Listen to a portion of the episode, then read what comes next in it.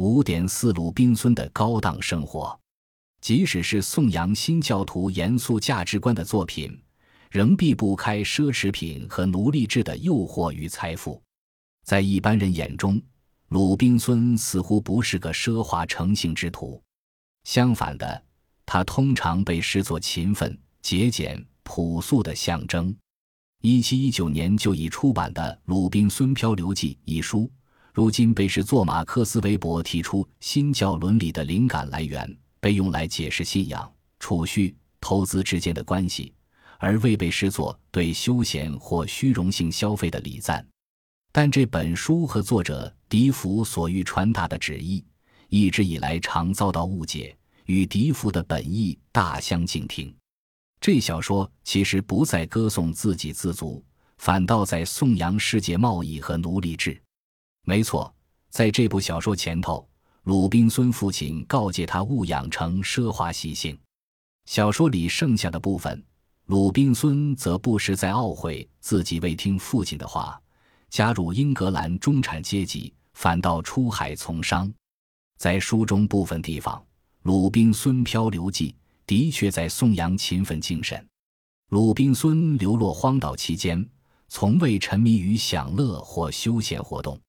他具有会计的精神，实时计算库存的物资和度过的年月日。他把从失事传带上岸的酒流供特殊时候使用，而非一次狂饮而尽。他把闲暇用于研读圣经，而非探索该岛。事实上。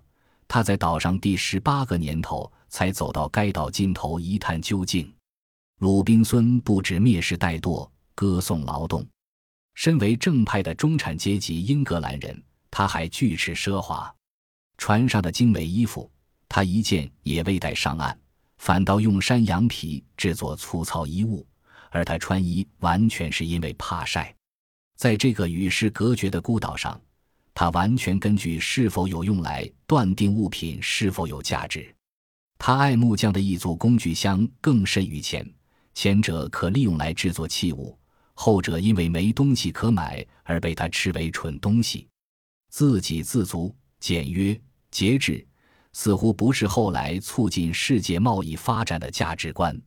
但事实上，鲁滨孙和创造这人物的笛福。都和往往以奢侈品为基础的国际贸易关系非常密切。笛福从事写作前是个企业家，他买进法国灵猫，用来制作香水；替正与法军作战的英国军舰保险，投资打捞沉船宝物；替圭亚那殖民计划撰写宣传资料；入股不光彩的南海骗局，参与黑奴买卖。他深信英格兰能否富强。取决于国际贸易，而非自给自足。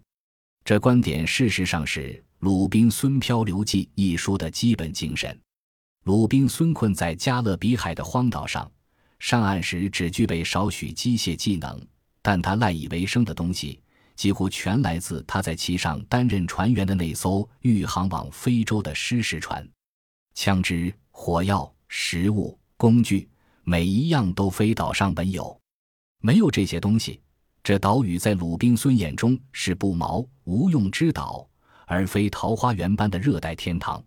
首先，船上为何有这些东西？父亲告诫他，当个循规蹈矩的中产阶级，要么从事贸易，不然就当律师。但鲁滨孙未听父言，反倒投身非洲奴隶买卖这极有利可图的事业。第一趟远行成果丰硕。他拿玩具和无价值的东西换取奴隶，将获利的一大部分拿去投资。再次前往非洲做买卖途中，落入摩洛哥海盗手中，当了四年奴隶。但他偷了一艘船，跟一名奴隶难友一起逃脱，人生际遇再度转折。逃亡途中，一名葡萄牙籍奴隶贩子在大西洋上救了他们，载他们到巴西。他将那艘船和那名奴隶卖给救命恩人，在巴西，他购买土地，开始种植烟草和甘蔗。后来，他再度搭船前往非洲购买奴隶，途中船只失事，才流落荒岛。而他之所以到非洲买奴隶，是因那里的奴隶比巴西市场上的奴隶便宜。因此，到这阶段为止，鲁滨孙的人生若非从事贸易，就是在购买奴隶以为己所用。他买卖的是当时主要的奢侈品，即奴隶、烟草、糖。在荒岛上的二十八年间，他自给自足，他活了下来，且日子过得还算舒适。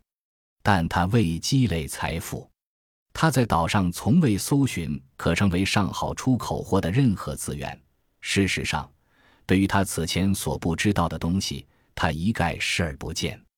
因此，或就是他所拥有的财富，就只是他当初从失事船上抢救下来的钱币，也就是最初打算用来经商的钱，而非他自己劳动的成果。后来，他将奴隶引进他的岛上，开辟殖民地。但殖民地的经营费用来自他巴西甘蔗园的获利，来自他第一次远行购买奴隶的投资获利，而非来自他在荒岛上积累的财富。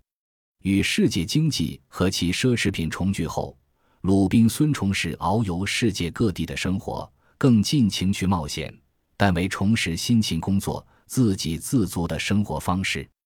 鲁滨孙和迪浮深陷于盛行奢侈品贸易的世界里。因而，即使是这部为颂扬新教徒严肃价值观的作品，仍避不开奢侈品和奴隶制的诱惑与财富。